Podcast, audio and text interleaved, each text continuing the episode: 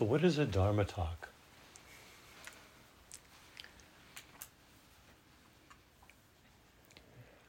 A Dharma talk is nothing other than something arising out of ourselves or being shared by another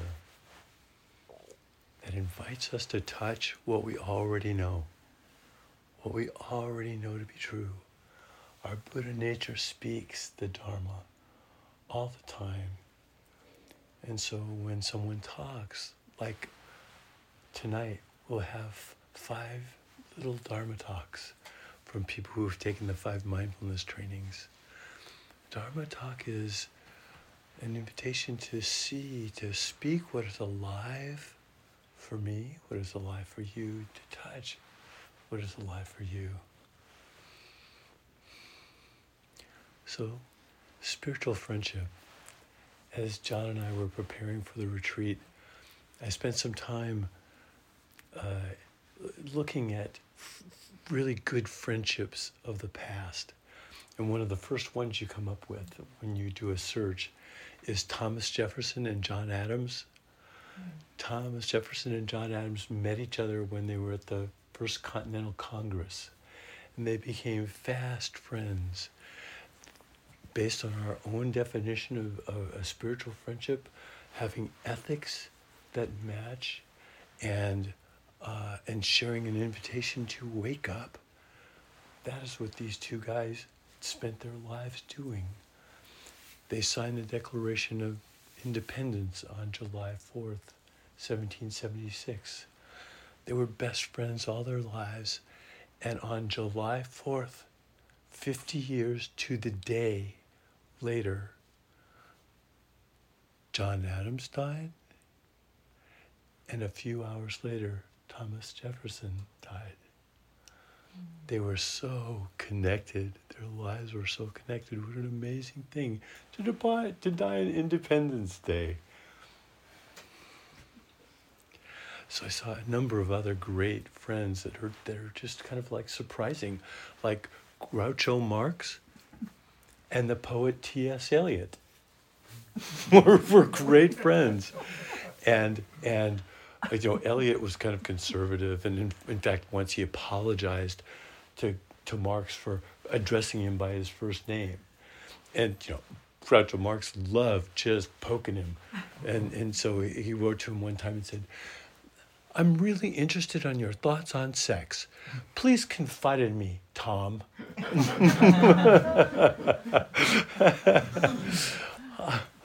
Our friends can poke us. Our friends know what our buttons are and tease us in the sweetest ways to help us wake up. I think of other friends like Oprah Winfrey and Gail, uh, Gayle King. Um, I bring them up because their friendship is so close that people suspected they're gay just because they have a close friendship.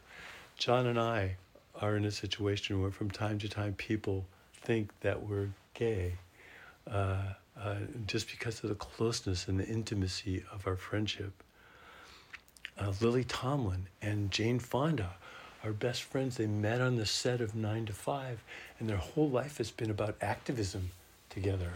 You know, and, and Jane Fonda goes off with Roshi Joan Halifax and gets arrested on the, the steps of the Capitol uh, about, about climate change.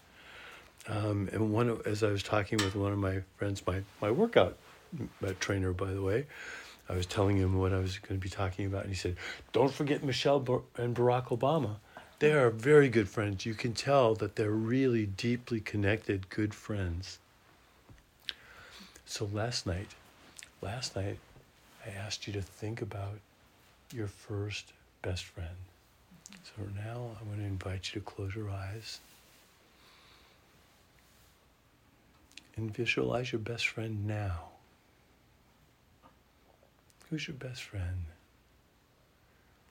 See their face. Smile to them.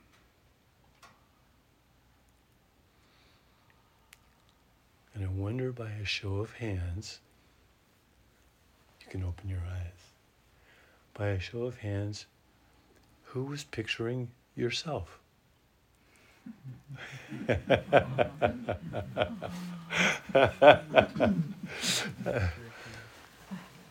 we forget to be our own best friend. You know, bodhisattvas come in interesting packages, I find. And has anybody heard the bodhisattva RuPaul? RuPaul had a t- television show. I don't even know what it was about. And I just remember hearing the commercials where RuPaul would say, Ain't nobody gonna love you if you don't love yourself first.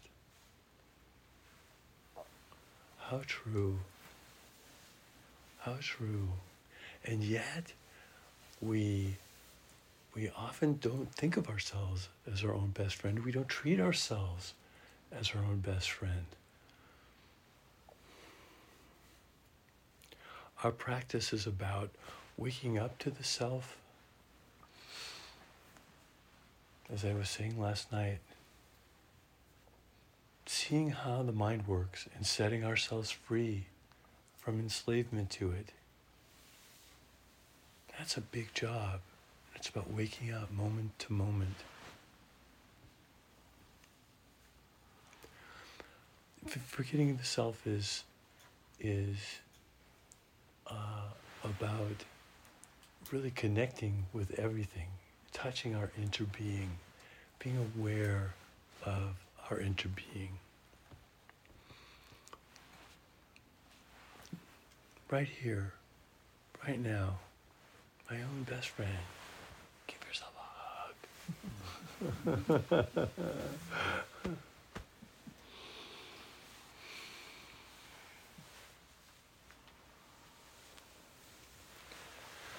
last night we defined uh, spiritual friendship as being based on shared ethics and a mutual aspiration to wake up.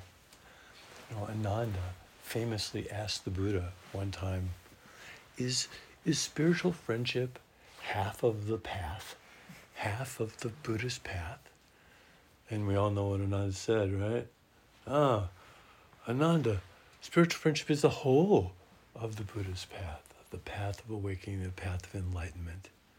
And here we are, practicing together on the path, doing exactly what the Buddha invited us to do. So the, the words they spoke there were Kalyanamitta. Kalyanamitta means spiritual friend. Really translated, one of my teachers translated as beautiful friend. That you're aware of the beauty in your friendship and the beauty of the person. Um, so there are a couple of different kinds of spiritual friendships. There are vertical ones, and those are ones where um, well, one person is in a, a dis- different place along the path than another person. And often those relationships are characterized as teacher relationships. You have a relationship with your teacher. Um, it's kind of an unprecedented time to be alive, isn't it, in terms of access to teachers right now? Just think how many teachers we, we've, just even because of COVID, we've become so much more in touch with the availability of teachers and face to face, even though it's online. There's a there's a sweetness, there's a specialness to the relationship. So, John and John and Monica and Hetty and I uh, and Kathy have had a relationship with a particular teacher, a Dharmacharya, Eileen Kiera. And I'm so grateful to this teacher for the time that she invested in me and in my waking up. Um, uh, you know, of, of course, we see Thich Nhat Hanh as our teacher We got to spend time with him. Some of us got to spend time with him personally. I'll talk about one incident when I was with him. You know, I also studied with Jack Duffy Roshi. That's Eileen's husband. Uh, our teacher Eileen's husband. He's a he's a, a Roshi in the Diamond Sangha tradition of Aitken Roshi. Um, and I've, I've I studied and practiced with Joan Halifax, uh, uh who was uh, one of Thay's Dharmacharya at the time I met her. And in fact, she's the person with whom I took the five mindfulness trainings, Mm. back then called the five wonderful precepts. so, and, and, and John currently studies with uh, uh, uh, uh, Frank Ostaseski. Uh, uh, so we each have different teachers. Actually, and you just just pop and say a name of teachers that just have real important meaning to you. Just popcorn. And Pema Sherry Chodron. Maples. Sherry Maples, Pema Chodron. Pema Chodron. Annie Glassman. Ha ha ha. Joko Beck. Shoko back. Ken Kungaf. Many teachers, many teachers touches. And I tell you what I love about mine. My teachers have taught me to practice. They taught me to love the Dharma. Um, they correct my practice and my thinking. They're patient with me, sometimes impatient with me. Um, they taught me how to give myself to the form. John talked about the form. I'm eternally grateful to my teacher. In fact, I want to tell you one story about that's just like this just is so about my teacher, Eileen. So when we were in retreat, um, we would sit facing out for parts of the meditation day. And Eileen would come behind us and just slow put her hands on our back and slowly set us up straight, put our shoulders up, tip our head back. It was the most gentle, wonderful, loving thing. And I still, each time I straighten up when I'm sitting, Eileen is there with me, with her hands on my shoulders and on my back. And we love our teachers. We love our teachers. Then there are horizontal spiritual friendships, and those are peers on the path. Know, we may be at different places, but we're peers on the path. That's what we are this weekend, celebrating spiritual friendship together. So there's many kinds. So let's let's explore them. So peers characterized as partners. We're heading toward the same destination. Waking up, waking up and staying awake. You mentioned enlightenment last night, wanting enlightenment. Jack Duffy Roshi talks about how he came to the practice because he wanted to be enlightened. And what do we find? We find when we practice one another that enlightenment is a moment by moment thing. It doesn't happen all at once and just sticks. It's a waking up again and again and again because our friends, our spiritual friends, in their many forms, invite us to wake up, invite us to see the light, be the light. So, with, with peers on the practice, we share the bodhisattva ideal of all waking up together. You know, the, the legend is that when the Buddha was sat under the Bodhi tree and saw the bright morning star after seven days, he touched the earth and said, I and all beings wake up together. We wake up together. So we enjoy being together. We go on retreats together.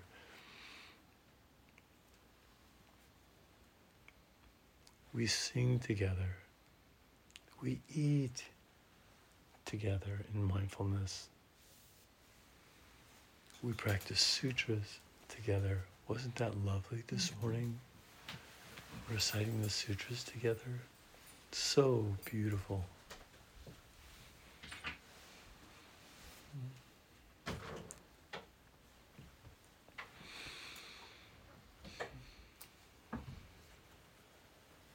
So we're not in Sangha friendships for what's in it for us, though there's a great deal that's in it for us.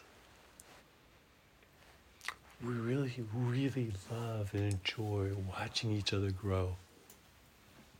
Watching each other deepen and wake up, expand, push the boundaries, learn to look at our minds and find freedom from enslavement to them.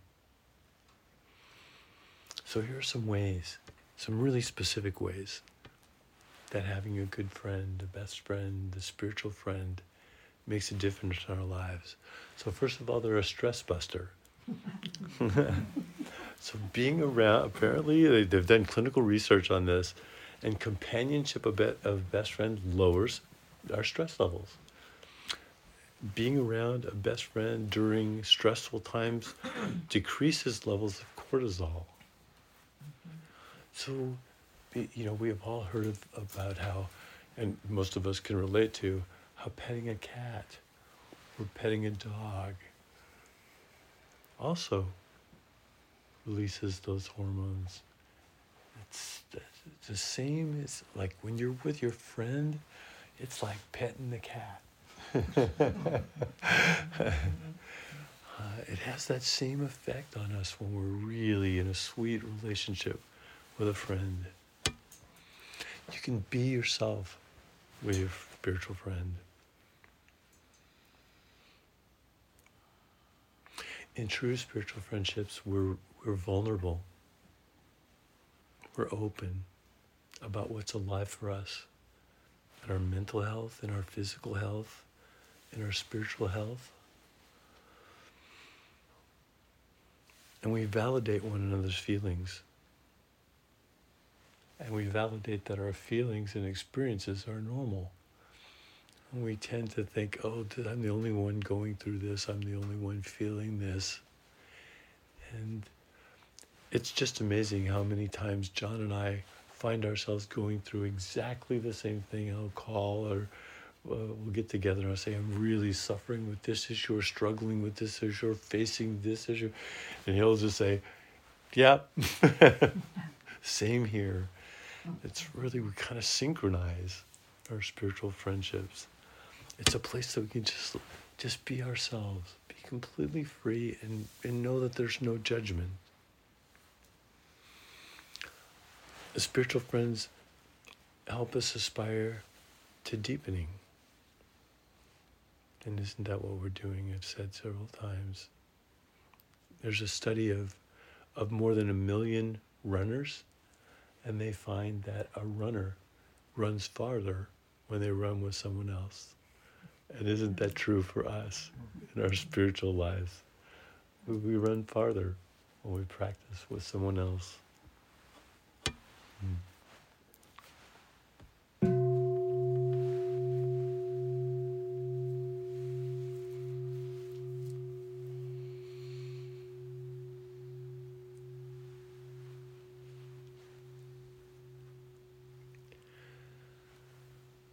Spiritual friend is someone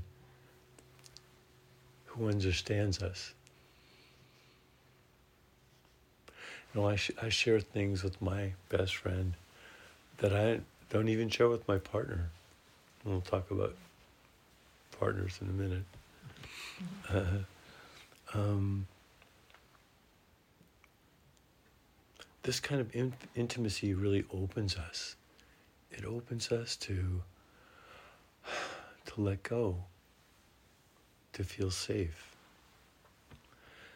And finally, the fifth thing is that spiritual friendship helps your brain stay healthy.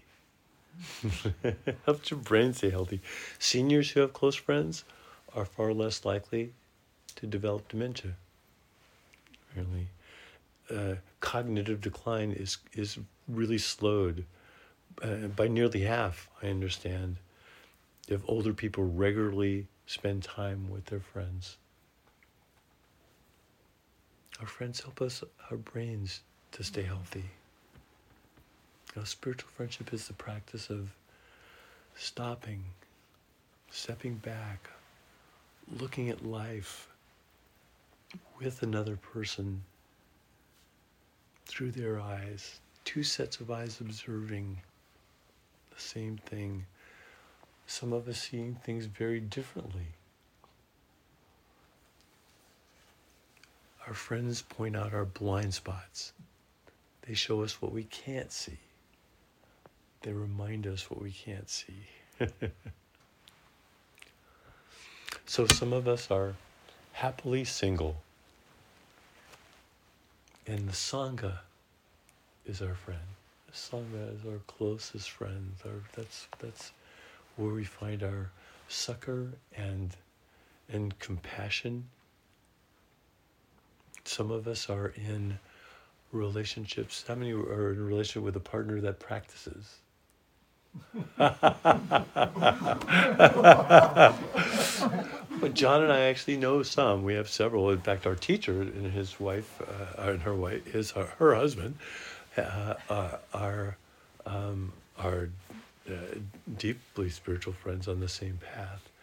Um, and what what what they tell me is that, that generally it's like Jack and Judith and Bob and and uh, Janice, and they say that uh, those of us who don't have a partner that practices have an idyllic view of mm. what that would be like.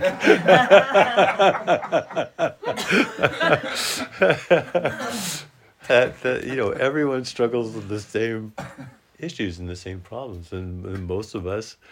Uh, who who has a, a, partner that isn't in this particular practice. uh, and and you know to think that that they're not a good we all know we all know they are a good spiritual friend just because they're not on the same path of practice in fact what points of light they are to help us wake up to our stuff huh you know they they are uh, we've given ourselves to our partner. We we let our hair down with them. We be who we are, and they love us anyway. And it's the same with our spiritual friends. As we get to know each other, we see all the warts and all, and still love like one another. Hmm. So I'd like to turn our attention to spiritual friendships with with things that we don't necessarily think of right away. So what about our spiritual friendship with the Dharma itself? I love the Dharma. I love the practice. I love studying it. I love reciting sutras and being with my friends that that are on this path with me. I really, really deeply enjoy it. John and I did a retreat here. It's why we know about this place. We did a retreat in October for a group called Dharma Buddies. Dharma Buddies is a group of gay men that have been practicing together for about 30 years in in uh, uh, Seattle. And one of the things I said to them was, so your Dharma buddies, your buddies that practice the Dharma, and you are the Dharma's buddy. And the Dharma is your buddy. the Dharma is our friend. We touch and love and hold it. I love the forms of our practice. I love how Thay taught us about closing the door. When he slammed the door, when his teacher sent him on an errand, he slammed the door. His teacher made him come back and and close the door gently, and he's never slammed another door since. You know, what are the things in your life that are your friends like that door? So that door is a powerful friend for Thay. Mm-hmm. One of my examples of that is 25 years ago, 30 years ago, when I noticed we'd come into the Zendo, everybody kick off their shoes everywhere. And there'd just be this pile of shoes. And, and, and you know, I, I realized the way I put my shoes, I show you my mind. The way I put my shoes, I show me my mind. So my shoes have become a deep spiritual friend. In fact, I've applied it to all my shoes. when you come into our house, our shoes are all in, a, in a shelf, all just so. And the way I put my shoes, I show you my mind. I show me my mind. What are those spiritual friends for you? So what about spiritual friendships with animals. How many have had a deep spiritual relationship with an animal? I'd be surprised in this group if it wasn't all of us. there's just such a lovely connection there, right? There's like here's these, this being that uh, uh, lives completely in the present moment. so the present moment focus. Boy, what an invitation to just be in the present moment. And and what about our spiritual friendship with nature itself? Just being outside. We're to go on a walk after we finish here. All just walking beautiful nature together.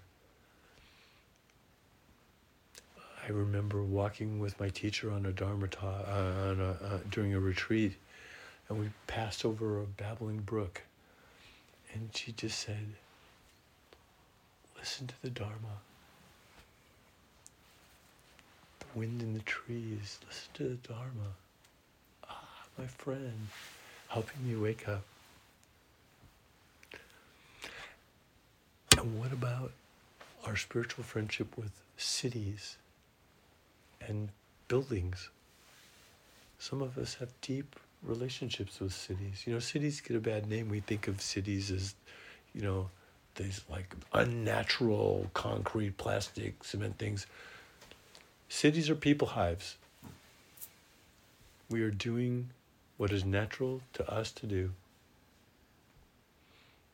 And disconcerting to some, some feel kind of caught in it. And so we go back into nature to feel the friendship there and the support there. Does, does anybody have a, a, a, a city or a, a building? This one person share a city or a building that has great meaning for you?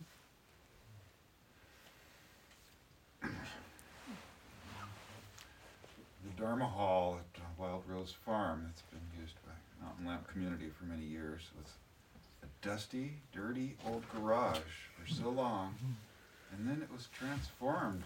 It seems almost like magic into maybe the funnest place I've ever seen. I'm sure if we took the time, each of us could talk about a place that has deep meaning for us.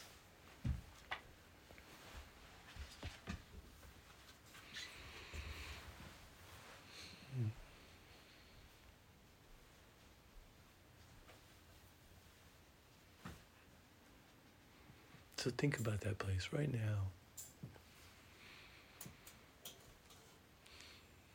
Hmm. Maybe in your Dharma discussion later today, you could talk about an animal or animals that have been meaning to you or a place that has deep meaning for you, a spiritual connection. And I don't want to forget to talk about a spiritual friendship with things. And not necessarily things you can hold.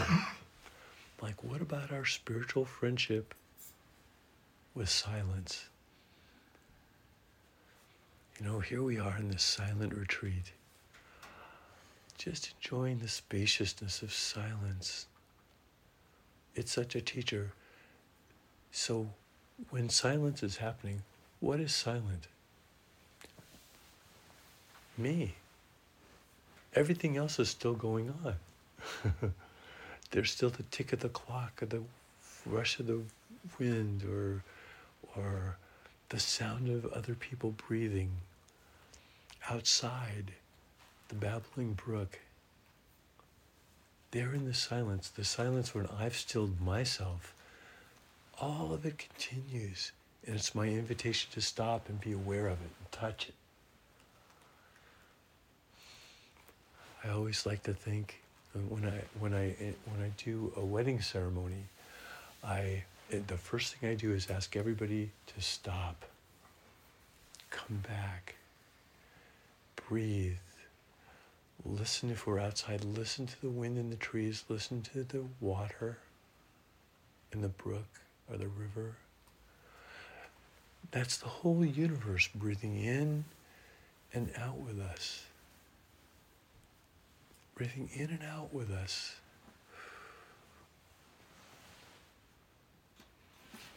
The bell. Bells, deep relationship with the bells, friendship. Thay has taught us that friendship with bells. My cushion, your cushion. This is my seat of awakening. That is your seat of awakening. It's where we sit to wake up. I honor it as a spiritual friend each time I sit there. I have a poem that on bedtime stories night I'll read about.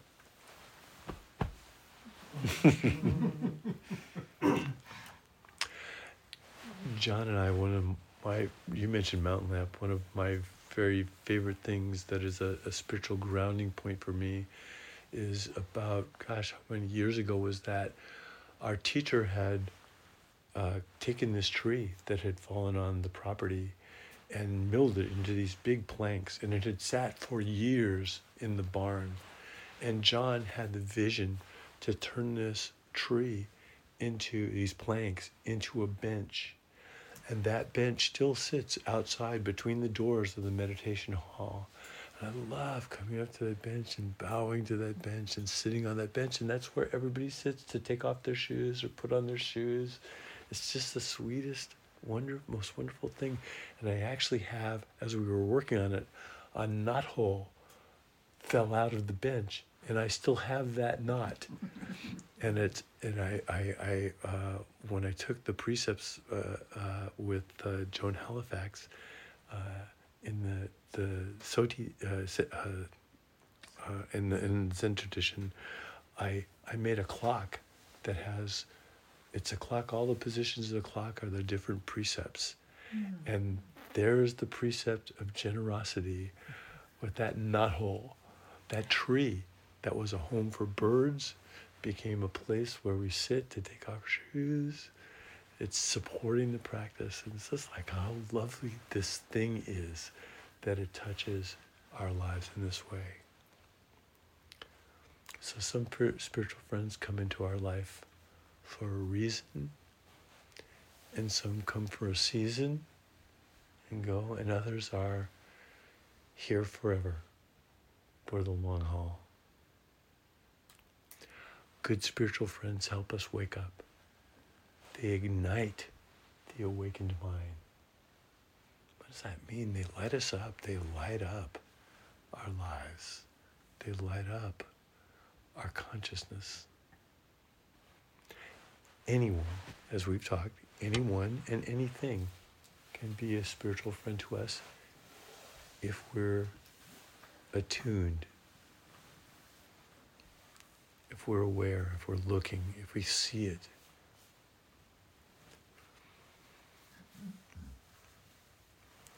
The best gift a spiritual friend can give us is to invite us to wake up. The best gift we can give to one another is to live in a way that invites others to wake up. How sweet it is. So, opportunities for spiritual friendship abound. Abound. Don't miss this. Don't miss this. And this.